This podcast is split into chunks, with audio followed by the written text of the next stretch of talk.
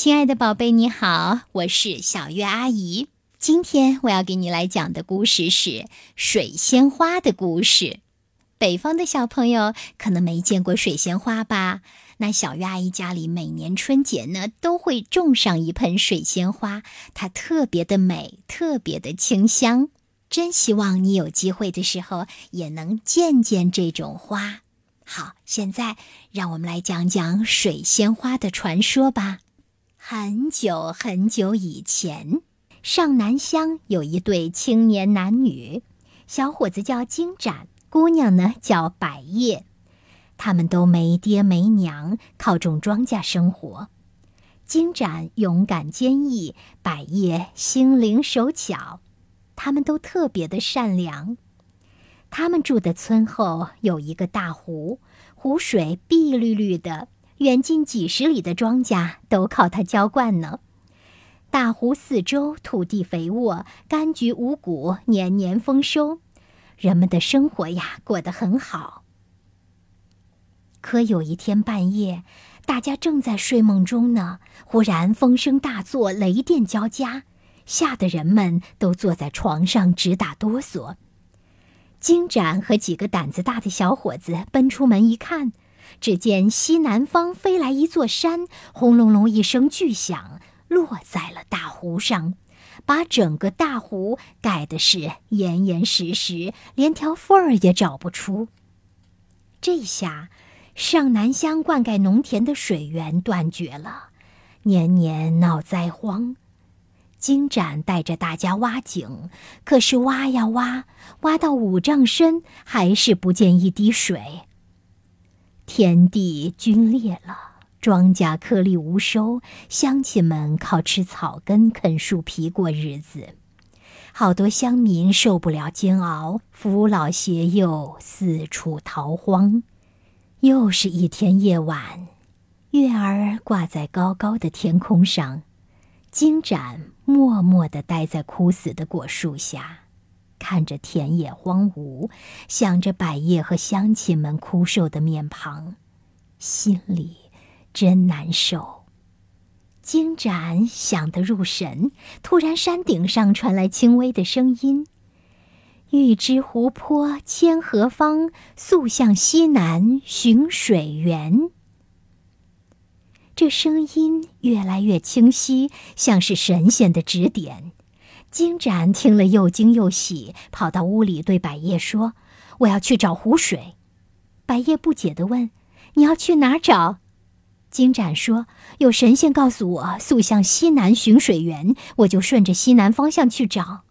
只是担心你一个人在家。”“没关系。”百叶望着金盏，虽然有些担心，但还是对他说：“你放心去吧。”第二天清晨，天刚蒙蒙亮，金盏就扛上大斧，一路朝西南走去。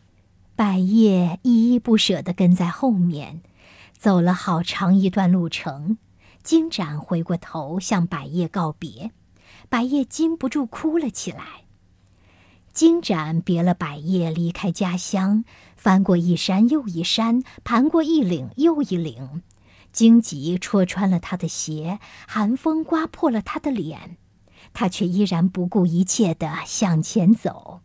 金盏翻过99个山岭，踏遍了各个岭顶的石头，还是找不到湖水的影子。他记得山顶传来的呼唤，想起湖水，想起百叶和乡亲们，又坚强起来，咬紧牙关，忍受着疼痛，又往前走。整整走了3天3夜，经过的地方草木都被他身上流下的血给染得通红。又过了3天，金盏爬过了许多峭壁，终于攀上了一座最高的山峰——白鹤峰。他低头一看，欢喜地跳起来。他几乎不敢相信自己的眼睛，眼前竟是一片碧波荡漾的湖泊，跟家乡的一模一样。他蹲下去捧了2口水润润喉，更觉得是心清气顺，精神百倍，这时他乐得什么都忘了，什么痛苦饥饿都被抛在脑后，只想把整个大湖搬回家乡。可是怎么才能把它弄回家呢？他在湖边转了一圈，心想，看来除了凿破峭壁把湖水引到家乡，再没有别的办法了。于是他抽出腰间的大斧，撑起身子，向着峭壁一斧一斧地猛砍，斧声噼里啪啦响个不停。日子一天天飞过，金盏一斧一斧地砍，肚子饿了嚼嚼树皮，口渴了润润露水。他从日出砍到日落，从星亮砍到星灭，没有一刻停歇。冬天到了，金盏与百叶约定的归期早过了，百叶的眼睛都快望穿了，日盼夜盼总不见金盏的影子。他实在不能再等下去了，决心去找金盏。百叶离了家乡，循着金盏的足迹，一山找过一山，一岭寻遍一岭，翻过99座峰，攀上了白鹤峰。这时候，金盏累得只剩下一丝气儿了，但还是一斧一斧地砍着峭壁。百叶远远望去，飞也似的跑到他跟前。金盏看见百叶赶来，眼睛一亮，露出微笑，把大斧交给了他，指了指峭壁，合上眼皮，就一声不响地倒下了。百叶望着金盏又黑又瘦的脸，两眼早已模糊，再看看他倒下了，更加悲伤的眼泪直流。百叶想扶起金盏，但金盏却再也站不起来了。百叶伏在金盏身上大哭起来，一会儿他抬起头，望望那碧绿的湖水，想想遭难的乡亲们，深深地叹了口气。他抡起大斧，咬着嘴唇，朝着峭壁一斧一斧地砍去。砍呀砍呀，饿了嚼嚼树皮，口渴了润润露水。不知过了多少个日子，厚厚的峭壁已经渐渐地凹下去了，眼看再几斧就砍穿了，但百叶的力气也已使尽，一下子昏了过去。寒冷的山风把百叶吹醒，他睁开眼皮，振作一下，用尽最后一口气，连人带斧猛地向峭壁扑去。忽然听到哗啦啦一声，湖水涌出来了，像条银龙似的向山下奔泻。百叶和金盏也随着瀑布被冲了下去。那滚滚的清水奔到了上南乡，流水经过的地方，秃树恢复了青翠，田垄又是绿油油的，鸟儿飞回了旧窝，黄牛躺在树荫下搔痒。乡亲们盼望着金盏和百叶归来，每天去村口迎候，但总是不见他们。大家很焦急，表示一定要把金盏和百叶找回来。于是乡亲们就顺着流水找上去。找金盏百叶的人越来越多，大家沿着流水绕过了99峰，攀上了白鹤峰。只见山峰上罩着一层薄雾，模模糊糊的，乡亲们看到了金盏和百叶的身影，他们正一斧一斧地砍着峭壁。大家顿时欢呼狂跳，震得山岳嗷嗷响。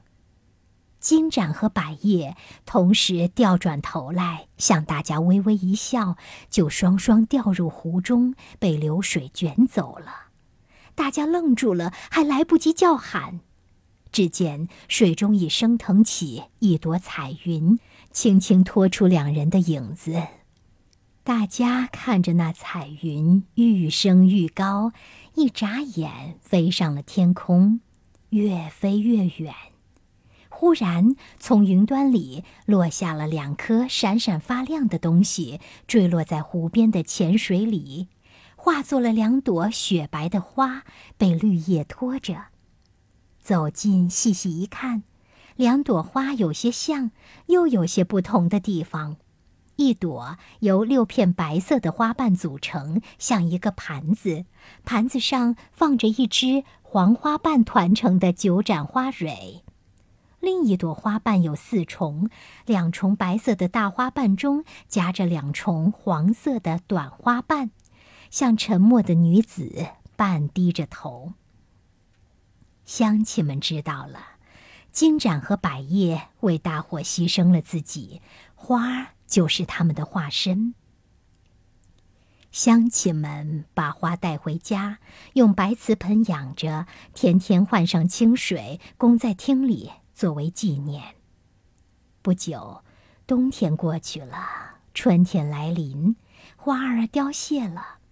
乡亲们舍不得扔掉，就把它的球茎埋在了土里，照样给它浇水施肥。隔年冬天再把它挖出，放进清水盆里，它竟然又开花了，一样的清香，一样的纯洁。往后年年如此，越开越盛。人们想，金盏和百叶是为水牺牲的，清香的花又是从水里拖出来的，就把这花叫做水仙花吧。单瓣的叫做金盏，重瓣的就叫做百叶。好啦，这个故事讲完了。听过了金盏和百叶的故事之后，你再看水仙花，你会发现它们带着仙气呢。哇哦，想想这种感觉是不是特别的棒呢？所以心中有故事的孩子，他们就是不一样。哦，我不该说他们，应该说你就是不一样。好啦，让我轻轻地说声谢谢你。